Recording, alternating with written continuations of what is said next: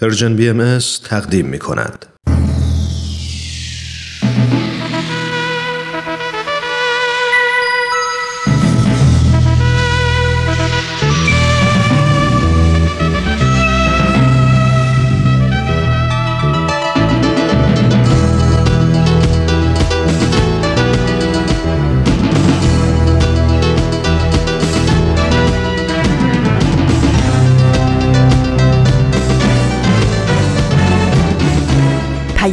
دوست. برنامه ای برای تفاهم و پیوند دلها.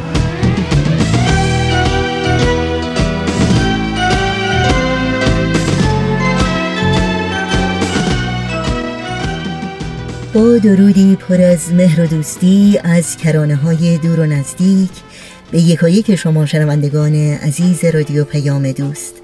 در هر شهر و دیار این گیتی پهناور که در خانه و آشیانه به برنامه های امروز رادیو پیام دوست گوش می کنید امیدوارم سلامت و ایمن و استوار باشید و با دلگرمی و امید روز خوبی رو سپری کنید.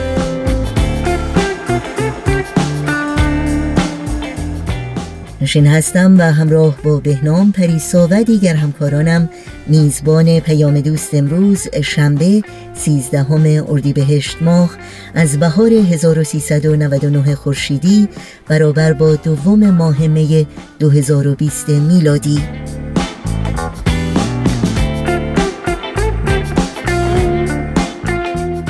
برنامه هایی که در این پیام دوست تقدیم شما می کنیم شامل برنامه چشمه خورشید و برنامه ورقی از خاطرات اولین بخش سری جدید این مجموعه خواهد بود و البته بخش کوتاهی از مجموعه کلمات مکنونه که امیدواریم از همراهی با تمامی بخش های پیام دوست امروز لذت ببرید.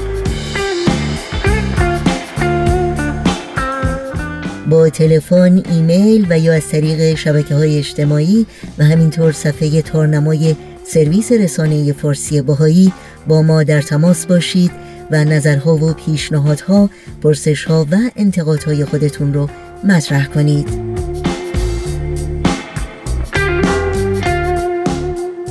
اطلاعات راه های تماس با ما و همینطور اطلاعات برنامه های رادیو پیام دوست در صفحه تارنمای سرویس رسانه فارسی بهایی www.persianbahaimedia.org در دسترس شماست. در شبکه های اجتماعی هم برنامه های ما رو زیر اسم Persian BM جستجو بکنید و با ما در تماس باشید. ضمنا آدرس تماس با ما در کانال تلگرام هست at persianbms contact.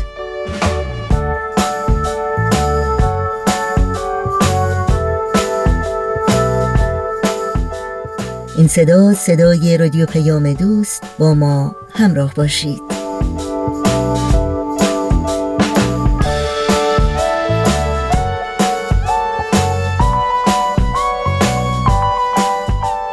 خب شنوندگان عزیز اگر آماده هستید پیام دوست امروز را آغاز کنیم با برنامه دیگری از مجموعه چشمه خورشید که همکارمون رامان شکیب همراه با استاد بهرام فرید تقدیم می کنند با هم بشنویم.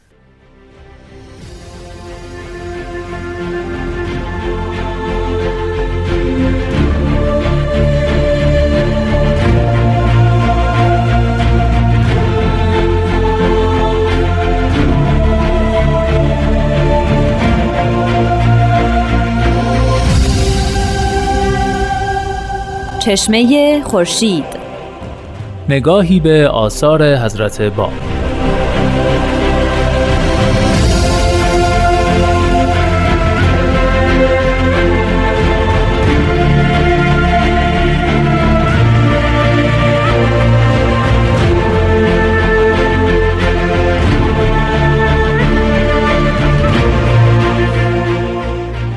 عزیزان شنونده با درود. رامان شکیب هستم و اینجا چشمه خورشیده. همونطور که می‌دونید ما در این برنامه به معرفی و بررسی مختصر آثار حضرت باب شارع دیانت بابی و مبشر به ظهور حضرت بهاءالله می‌پردازیم.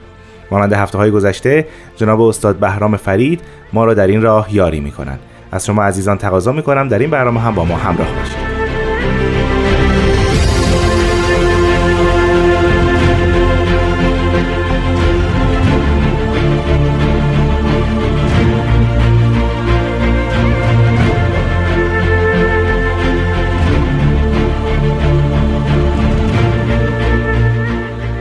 جناب فرید بسیار خوش اومدید. خیلی خوشحالم که دوباره این هفته هم شما رو زیارت می‌کنم. من هم خیلی مفتخرم که خدمت شما هستم و در محضر شنوندگان عزیز. سپاسگزارم از شما. ما در جلسه گذشته بحث در مورد تفسیر سوره کوسر از آثار بله. حضرت باب رو آغاز کردیم. سیر تاریخیش رو فرمودید و مخاطبش رو که سید یحیی دارابی بود و راجب بله. زندگی او صحبت کردید. از خاندانش گفتید که پدرش ملا جعفر کشفی از بزرگان دوران قاجار بود. و به این قصد سید یحیی دارابی حرکت می‌کنه به سمت حضرت باب و به سمت شهر شیراز که محمد شاه خواسته بوده تحقیق بکنه در مورد ظهور حضرت باب ظهوری که هر روز داشته گسترده تر می شده و در سراسر ایران اخبارش پیچیده بوده. بله بله. فرمودید که سید یحیی بدون هیچ حب و بغضی بدون هیچ پیش زمینه فکری وارد شیراز میشه و به صورت مخفیانه با وجود تدابیر شدید امنیتی با حضرت باب ملاقات هایی داشته و طبق نوشتجات تاریخی که فرمودید چند ماه در شهر شیراز حضور داشته و بارها به حضور حضرت باب بله مشرف بله همینطور یکی از درخواست های او از حضرت باب تفسیر سوره کوثر بود و همینطور طبق آثار حضرت باب نوشته های دیگری که برای ایشون نازل شده بود. اما پیش از اینکه راجع به این آثار صحبت بکنیم سرانجام سید یحیی دارابی چی میشه؟ سید یحیی در تعدد تشرف خودش هر بار مسئله های جدیدی رو از حضرت باب استفسار می‌کنه و چند اثر به افتخار او نازل میشه و او با انبوهی از آیات و الواح مخصوصا مهمترین اون که تفسیر سوره کوثر باشه آشنا میشه. بله. تفسیر سوره کوثر در یک شب نازل میشه و به خواهش خود سید یحیی و بعدها که به بررسی اثر خواهیم پرداخت شاکله تفسیر و سبک و سیاق او رو بیشتر توضیح خواهیم داد. اگر اجازه بدید بریم چه اتفاقی داره میفته بعد از تفسیر. بله بله. این سید یحیی برای اینکه مأموریت خودش رو به اتمام برسونه عزیمت می‌کنه به سوی تهران. در تهران ملاقات می‌کنه با حضرت بهاءالله. و ایمان خودش چند برابر مضاعف میشه. وقتی می‌بینه که شخصی مثل حضرت بهاءالله در جریه مؤمنان هست شور و شعف ایمانیش دو صد چندان میشه. چرا به حضور حضرت بهاءالله می‌رسه؟ برای اینکه تنها پایگاهی است که در تهران وجود داشته و مؤمنین می‌تونستن از اونجا محل امنی در اونجا محل امنی پیدا کنن و وظایف و مأموریت هایی رو که دارن به نحو احسن انجام بدن. یحیای دارابی در تهران یک عریضه یک نامه برای محمد شاه می نویسه و کم و کیف قضیه بر رو مشخص می‌کنه. این نامه توسط آشپز محمد شاه به دست او می‌رسه و محمد شاه بسیار جا می‌خوره که می‌بینه که تنها فرستاده معتمد و موثق او به, هم- به دیانت حضرت باب ایمان آورده. علاقه من میشه که خودش رو در رو حضرت باب رو ببینه. و اون نامه بسیار معروفی که اه، خواهش می‌کنند حضرت باب به تهران تشریف بیارن به حضرت باب می‌رسه. اما در اینجا اتفاقی میفته که چرخ حوادث به گونه دیگری چرخیده میشه و بله. میگرده. و اون این است که وقتی تفسیر سوره کوثر نوشته میشه و یحیی هنوز در شیراز هست این تفسیر رو به خود یحیی و سید جواد کربلایی میدن که چند نسخه از روی او بردارن. این استنساخ این چند نسخه چند روزی طول می‌کشه و سید جواد یه دوست صمیمی داشته میرزا بابای شیرازی که قطب سلسله نقشبندیه یا ذهبیه محسوب میشه در شیراز.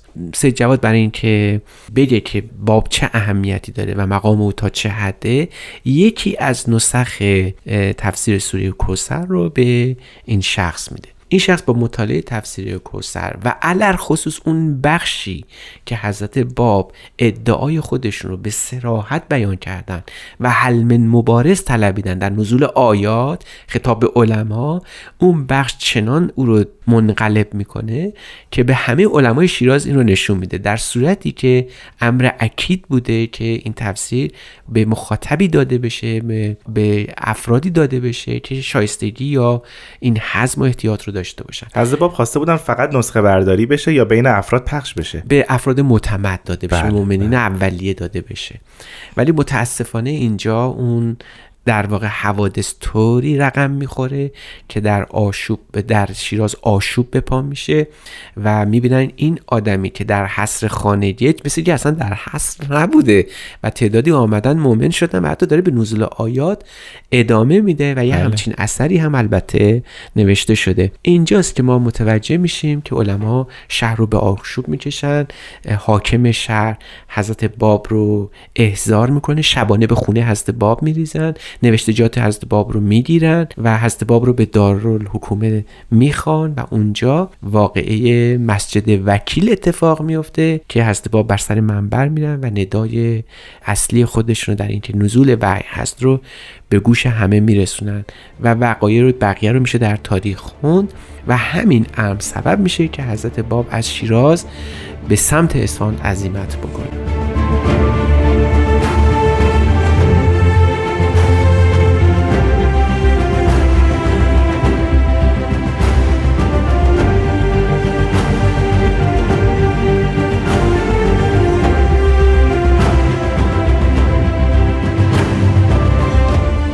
شنوندگان عزیز به برنامه چشمه خورشید گوش می‌دید؟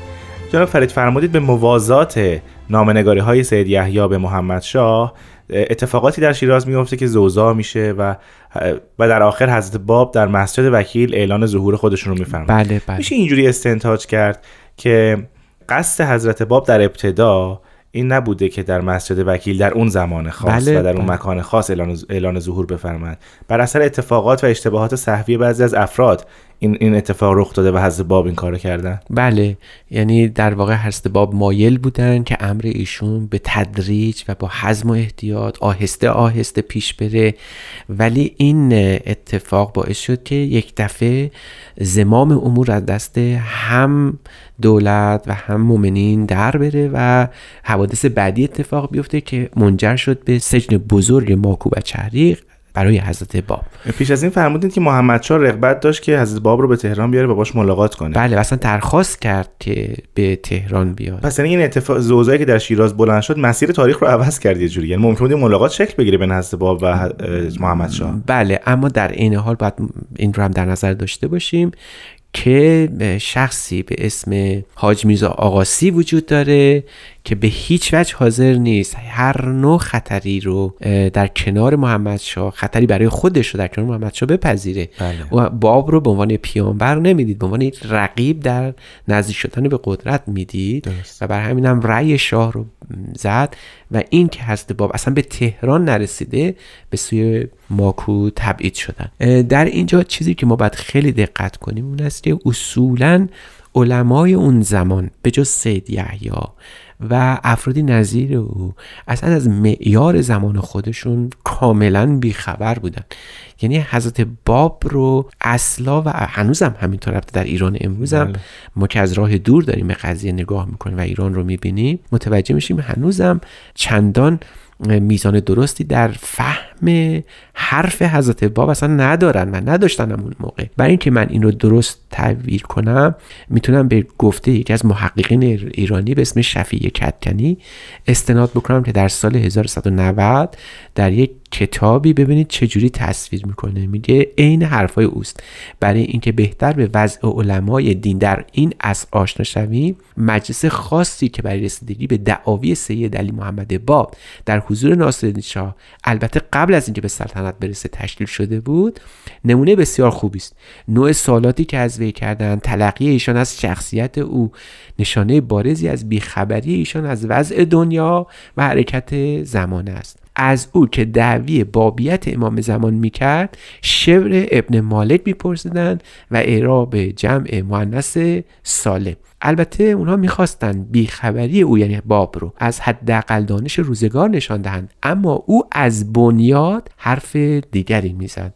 یعنی دعوی چیز دیگری شما با میزان چیز دیگری به سراغ میرید. یحیی حداقل این تیزهوشی و این ذکاوت رو داشت که متوجه بشه برای این دعوی با چه میزانی سراغ او بره. و حالا می‌فهمیم که چرا سید یحیی از حضرت باب خواهش کرد که تفسیر سوره کوثر رو بنویسن چون وحی الهی است از نظر او قرآن سوره کوثر و تنها وحی الهی می‌تونه این سوره بله. کوثر رو چیکار کنه؟ توضیح بده. و شرح بخواد پس خواهش او خواهش بیماردی نبود. عین میزان بود. در تفسیر سوره کوثر هم با همین قضیه روبرو میشیم. حضرت باب در اول تفسیر به او اعلام می‌کنن که اینجا تو از صاحب دعوی دعوی پیامبری و نبوت خواهش کردی این درس پس اول باید بفهمی که آیات الهی چیه. و من یک نزول آیات الهی رو برای تو اینجا به عنوان نمونه قرار میدم.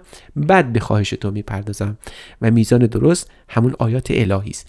تنها حجت برای حقانیت ظهور هست باب.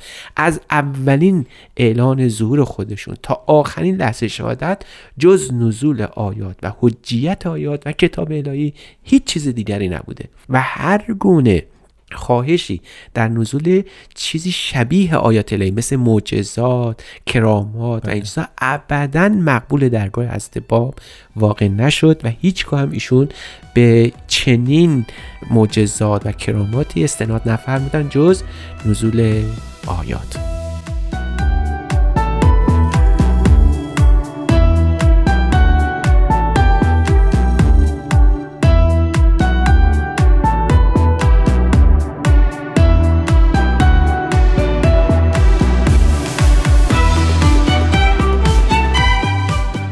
شنوندگان عزیز به برنامه چشمه خورشید گوش می‌دید.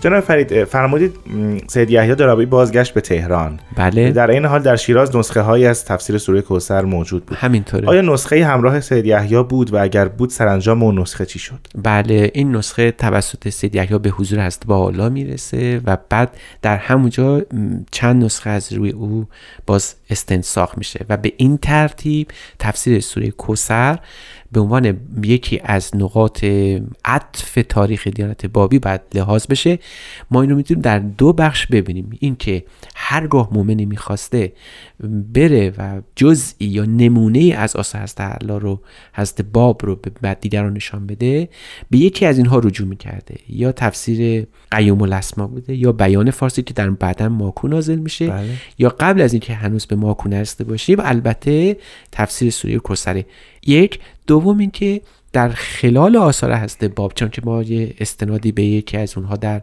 دلایل سب کردیم در بقیه آثار خودشون هم باز به تفسیر سوره کوثر ارجاع می‌دادن. اینقدر این تفسیر انقلاب در ایران به پا کرده بود که چند ماه بعد وقتی حضرت باب به اصفهان تشریف می‌برن و در اون مجلس علما نشسته بودن یکی از اونها که امام جمعه اصفهان باشه از حضرت باب تقاضا می‌کنه که ما اینقدر وصف تفسیر سوره کوثر رو شنیدیم که خواهش می‌کنم حالا روی تفسیر ولعصر هم شما بله. یه تفسیر مشابه اون بنویسید که چنین هم میشه و اون تفسیر ولعصر هم نوشته میشه یعنی می‌خوام بگم که ذهنیت قالب مؤمنین در قبل از عزیمت هست با به ماکو که به ماکو تشریف ببرن این بوده که بعد از قیوم الاسما مهمترین اثر ایشون همون تفسیر سوره کوثری چراش مهمه؟ حالا ما بررسی جزئیات این قضیه خواهیم پرداخت. که هم به لحاظ فنی بودن این اثر. هم به لحاظ کاربرد احادیث و هم اقامه حجت در دعوی حضرت باب بله. با استناد به احادیث اسلامی یکی از شاهکارهای حضرت باب محسوب میشه. یعنی می‌خوام بگم که این تفسیر سوره کوثر تبلیغی ترین اثر حضرت باب به لحاظ هم استدلال عقلی هم نزول آیات و هم استدلال نقلی. یعنی بله. شما در این تفسیر وجود مت... متنابهی و متعددی از دعاوی حضرت باب رو مشاهده می‌کنید. در کنار این هم باید ارز کنم که از جهت بلاغی و هنرمندانه بودن اثر هم این تفسیر خودش شاهکار. یک اثر هنری از حضرت باب محسوب میشه.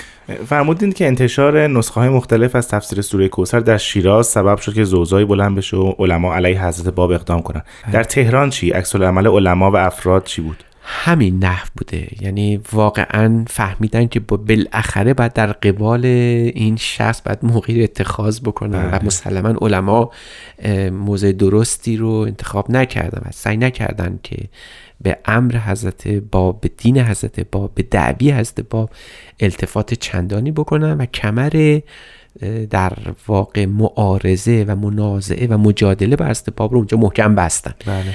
و دیگه با دین حضرت باب کنار نیومدن به هیچ وجه و بلکه برعکس به مقابله هم برخواستن اما یک نکته کوچولو هم راجع به اصلا خود شخصیت یحیی بعد از تفسیر سوره کوثر یه بله، اشاره کوتاهی بله. بکنیم. می‌دانیم که یحیی مرد وقور فکور و یک عالم بسیار با تقوا و با وقاری بوده. اما بعد از تفسیر سوره کوثر و بقیه آثار باب اصلا دیوانه شد. به صورتی که حتی تو زندگی ظاهری او هم ما می‌دیدیم که دیگه اون یحیی همون یحیای سابق نیست اصلا شخصیت شوریده حالی پیدا کرد و صبرش نبود فریاد بزنه تو کل دنیا که من به بزرگترین موهبت زندگی و حقیقت هستی دست پیدا کردم و از اون به بعد هی دائما افرادی نظیر حضرت بالا بله. سعی می‌کردن یه خود رو کنترل کنن. و آرومش کنن که یه خود دست برداره از این هیجان شدیدی که پیدا کرده بود فل واقع هر کسی که تفسیر سوره کوثر رو می‌خونه به همین هیجان البته می‌رسه چون که الان هم شما می‌بینید وقتی بله. راجع به تفسیر سوره کوثر دارم صحبت می‌کنم گاهی اوقات به یاد این نزول آیات و فهوای کلمات حضرت باب وقتی می‌رسم خودم هم بله. تا حدودی اه، شورده حالی پیدا می‌کنم می‌خوام عرض کنم که تفسیر سوره کوثر فقط یک تفسیر خاص نیست. هم نقطه اصلی در نزول دعاوی هست باب محسوب میشه. هم مسبوق به سوابق سنت و احادیث. هم در عین حال حضرت باب اینجا دیگه پایان میدن مسئله بابیت رو. یعنی شما وقتی میگید که باب باب قائم آل محمده. اینجا دیگه باب باب قائم آل محمده شخصیت مهم نیست که در پس پرده باشه. اینجا عیان میشه که این شخص حتی رو در رو برای تو داره آیات نازل می‌کنه. دعوی مظهریت کامله الهی است. جناب فرید حالا که در مورد سید یحیی صحبت کردی سرانجام زندگی او چه شد؟ من یادم در سفرش به شیراز شمشیر سلطانی دستش بود و گفت اگر بر حق باشه با با همین شمشیر دفاع می‌کنم از دین او سر- این کار رو کرد. هم زندگی او چه شد؟ بله او بلافاصله سراغ پدرش میره و پدر اعلان می‌کنه و پدر در واقع بلا تکلیف میمونه و در تاریخ معلوم نیست بالاخره پدر سید جعفر مومن شد یا نشد. اما می‌دونیم او چنان ایمانی داشت که شروع به تبلیغ می‌کنه در عرض دو سال بعد و بعد اون واقعه جانگداز و محزون و مدهش نیریز رخ میده که به مدت یک سال یک سال و نیم جبهه جنگی مقابل دشمنان تشکیل میشه. یحیی در همونجا حدود چند هفته قبل از شهادت هست. باب شهید میشه و جالب بدونیم که سید یحیی در سال 1224 به دنیا میاد و در سال 1266 هجری قمری وفات می‌کنه. یا در شهید میشه. در واقع او در سن 42 سالگی بله. شهید میشه و اگر این گونه باشه در سن 38 سالگی یعنی عنفوان جوانی به دیانت حضرت باب ایمان میاره. خیلی از شما ممنونم جناب فرید. ما بحث در مورد تفسیر سوره کوثر رو در جلسه آینده ادامه خواهیم داد. در خدمت شما هستم. خیلی ممنون. شنوندگان عزیز از شما بسیار سپاسگزارم که با ما همراه بودید. تا هفته آینده خدا نگهدار.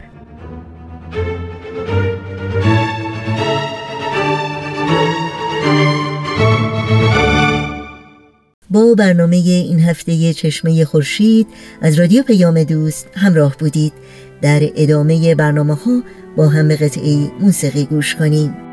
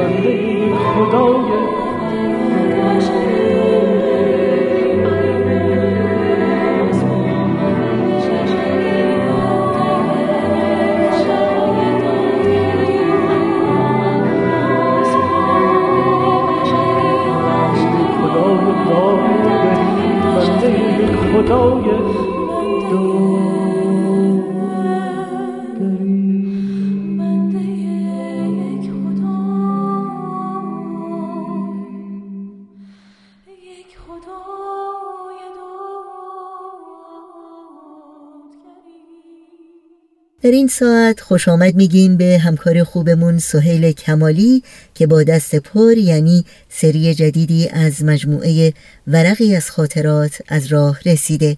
پس گوش هوش بدیم به اولین برنامه از این مجموعه. ورقی از خاطرات. شما می‌تونید بخش های مختلف این برنامه رو در تارنما، شبکه های اجتماعی یا تلگرام Persian BMS دنبال بکنید.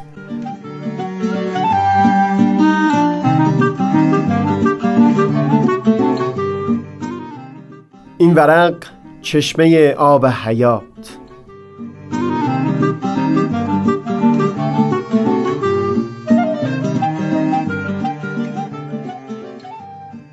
در دانشگاه یوتا دانشجو بودم. اون ترم باید اجبارا شش واحد هنر هم میگذروندم. بعد از مشورت با مشاور بنا شد برای گذروندن سه واحد اون یک کلاس بازیگری بردارم. جو کلاس بازیگری اینطور اقتضا می کرد که همه دانشجوها با هم احساس نزدیکی بکنن تا بتونن در اجرای صحنه ها با هم همکاری داشته باشن. روش هایی که استاد پیش گرفته بود برای اون که این صمیمیت و نزدیکی رو بین افرادی که کاملا با هم غریبه بودن به وجود بیاره برای من جالب بودن. جلسه اول همش سخنرانی خود استاد بود برای اون که قوانین کلاس رو توضیح بده. اما از ما خواست که برای جلسه دوم ده سوال که جواب اونها رو مهمترین راه شناخت یک انسان می‌دونیم روی کاغذ بنویسیم همراه بیاریم. جلسه بعد از ما خواست تا هر یک نفر اون دیگری رو با همون ده سوال مصاحبه بکنه و دست آخر اون شخص رو جلوی جمع به همه معرفی بکنه من بنا شد با پسری که صندلیش کنار من بود مصاحبه داشته باشم اسمت چیه؟ الایشا اوه چه نام متفاوتی ارتباطی با قوم بنی اسرائیل داره؟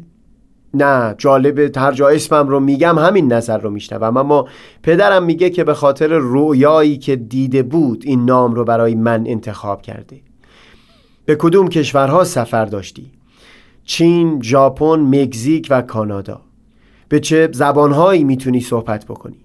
انگلیسی، کمی ژاپنی بهترین داستانی که خوندی چه بوده؟ ماجراهای محاکل بریفین اگر زمان یک بار دیگه تکرار می‌شد ترجیح می‌دادی در چه کشوری و چه خانواده متولد بشی. از همین شرایطی که در اون هستم خوشحالم. پنج سوال دیگه هم پرسیدم که احساس می‌کردم بر اساس اونها می‌تونم تبایع یک شخص رو تا حدود زیادی بشناسم. بعد مجبور شدم در مورد ایلایشا برای همه کلاس بگم. بقیه هم همینطور به ترتیب باید درباره همدیگه برای همه کلاس توضیح می‌دادن. دست آخر استاد از روی یادداشتهایی که برداشته بود سوالهایی می‌پرسید در مورد شخصیت ها و هر کس به جز اون کس که با او مصاحبه کرده بود می‌تونست جواب بده. در این مرحله چیز جالبی رخ داد که سبب شد اون شب ساعتها در دفترم مفصلا سطرها بنویسم در خصوص همون یک کلاس. نوبت که به من رسید برای اینکه به جمع معرفی بشم ایلایشا برای بقیه گفت که سهیل از ایران آمده که زمانی پرشیا پرژا خوانده می‌شد. انگلیسی، فارسی، عربی و یک لحجه فارسی به نام لوری رو صحبت می‌کنه. به جز ایران و آمریکا به چین، مکزیک، کانادا و ترکیه سفر کرده. و بعد درباره کتاب مورد علاقه من او برای کلاس گفت به شعر رومی علاقه داره. در اصل من گفته بودم مصنوی مولانا. وقتی او این جمله را گفت استاد کلاس چندین دقیقه مفصل درباره مولانا صحبت کرد. از من خواست چند بیتی از او رو برای کلاس بخونم و بعدم خودش از روی یادداشتاش یک شعر از مولانا که می‌گفت خیلی به اون علاقه داره رو برای جمع خوند. رو کرد به من و گفت ایرانی ها ذوق شعر خاصی دارن. من واقعا از بودن با اونها لذت می‌برم. بارها وقتی برای صرف چای به خونهاشون دعوت شدم من رو به شنیدن بهترین شعرها مهمون کردن.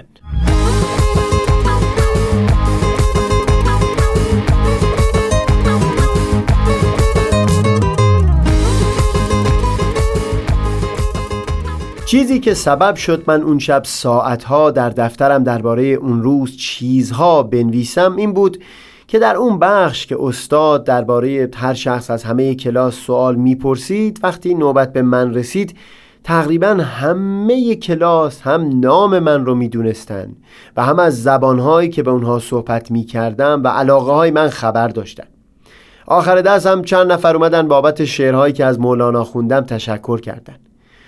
در دفترم از این می نوشتم که بعد از گذشت نزدیک به هفتصد سال مولانا سبب شده بود تا همه این افراد نام سهیل رو و علاقه های او رو به خاطر بسپارن. هزاران کیمیاگر در طول تاریخ در جستجوی ماده ای بودند که عمر جاودانه به اونها ببخشه. مولانا بی اون که در پی کیمیاگری افتاده باشه با اکسیر کلام خودش رو برای سرتاسر سر تاریخ بشر جاودان کرده بود. اون هم نه اینکه فقط مثل هر انسان دیگهی به زندگی خودش ادامه داده باشه نه. خود رو در همه خانه ها جا داده بود. همون وقت که در ذهن سهیل که در سرزمین خود او زاده شده بود نشسته بود در قلب و جان آن استاد آمریکایی هم خودش رو جا داده بود. شعرهای او و اندیشه های او بهانه شده بود تا مردمانی از چند کشور مختلف دور هم جمع بشن و ساعتی رو در اون الفت بگذرونن. در دفترم اون شب سخنی که چندی پیش شنیده بودم بسیار برجسته شد. یکی از دوستام تعریف می کرد که در کتابخانه حضرت عبدالوهاب فرزند شارع آین بهایی نسخه ای از مصنوی مولانا وجود داشت که امروز در آرشیو مرکز جهانی بهایی حفظ میشه. می‌گفت در صفحه پایانی اون حضرت عبدالبها به خط خودشون این بیت از شیخ بهایی رو نگاشتن که در حق مولانا سروده بود. من نمی‌گویم که آن عالی جناب هست پیغمبر ولی دارد کتاب. آیه در تورات هست. در اون فرموده بعد از اون که خداوند عالم این جهان را آفرید نظر به آفرینش انداخت و دید بسیار نیکوست.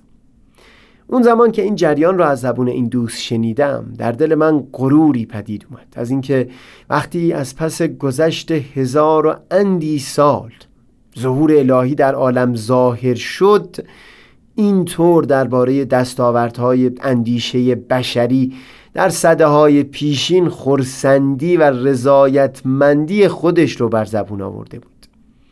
چندی بعد فرصتی دست داد تا با دو نفر از دوستام بهار و پیمان ده یازده ساعت در جاده هم سفر باشیم.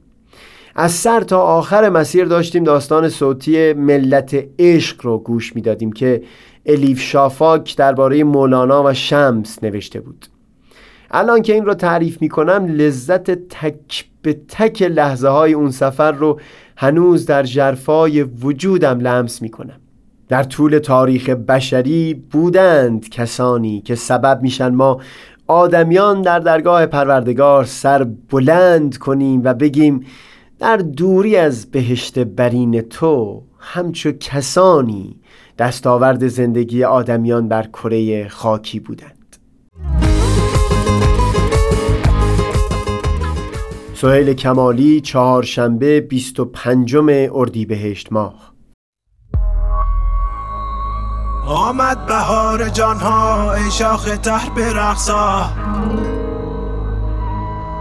چون یوسف اندر آمد مصر و شکر برقصا.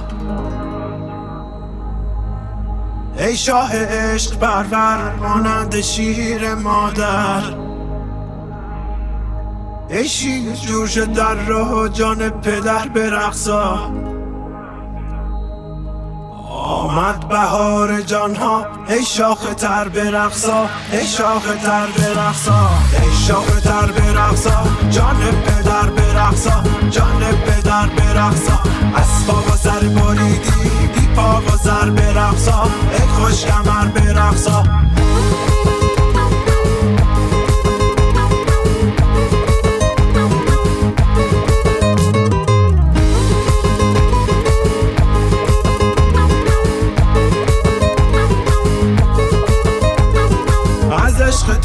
داران در چرخ او چو باران. آنجا قباچه باشد ای خوش کمر برقصا. باده آمد با تن پیاده. گر نیستی تو ماده سال شاه نر برقصا. آمد بهار جان ها ای شاخ تر برقصا ای شاخ تر برقصا.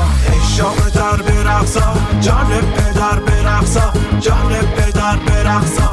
اسبا و سر بریدی بی پا و سر برقصا. ای خوش کمر برقصا. ای شاخ تر برقصا. جان پدر برقصا جان پدر برقصا. اسبا و سر بریدی بی پا و سر برقصا. ای خوش کمر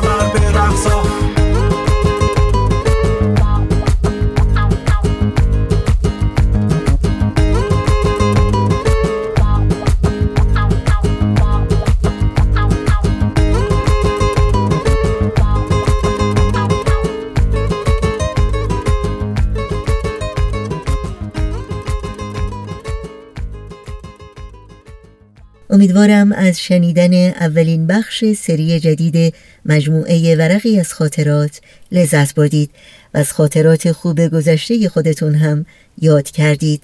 و حالا این شما شنوندگان خوب رادیو پیام دوست و این هم قطعه کوتاه دیگری از مجموعه کلمات مکنونه از آثار حضرت بهاءالله بنیانگذار آیین بهایی. از شما دعوت می کنم توجه کنید.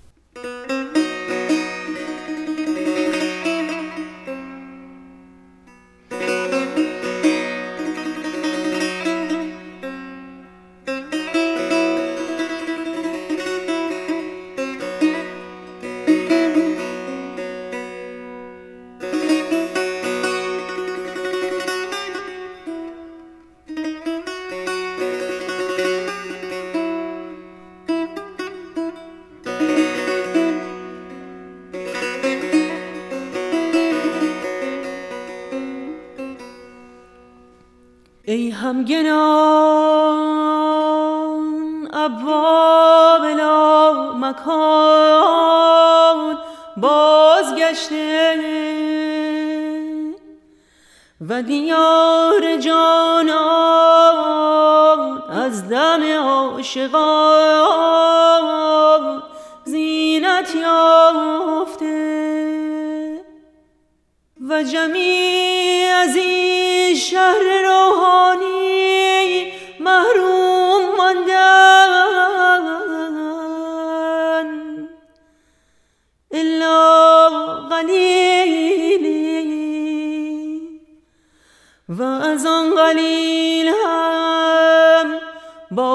طاهر و نفس مقدس. مشهود نگشت. الا اقل قلیلی.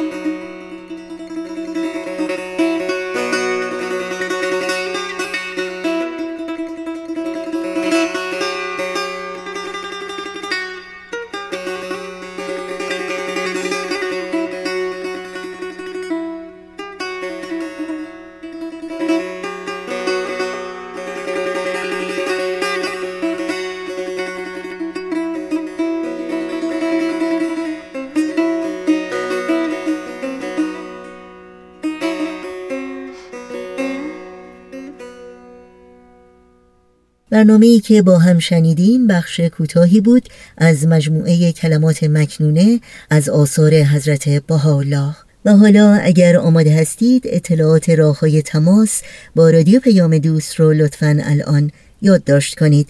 آدرس ایمیل ما هست info at persianbms.org شماره تلفن ما 001 703 671 828 828 در شبکه های اجتماعی ما رو زیر اسم Persian BM جستجو بکنید و در پیام رسان تلگرام با آدرس at Persian BM با ما در تماس باشید.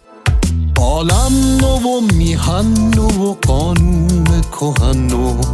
اندیش نو پیش نو و درس و سخن نو افسانه نو خانه نو باغ و چمن نو خورشید نو ماه نو دشت و دمن نو دنیا اگر از عطر نفس های تو آکنده نباشد به چه ارزد؟ رزوان شد و خود پرده برافکندی و دیدیم در اوج شدیم و به هوای تو پریدیم آوای طرب از دل هر ذره شنیدیم هستی همه در شعشعه عشق تو دیدیم دولت اگرت دولت پاینده نباشد به چه ارزد؟ فرمان تو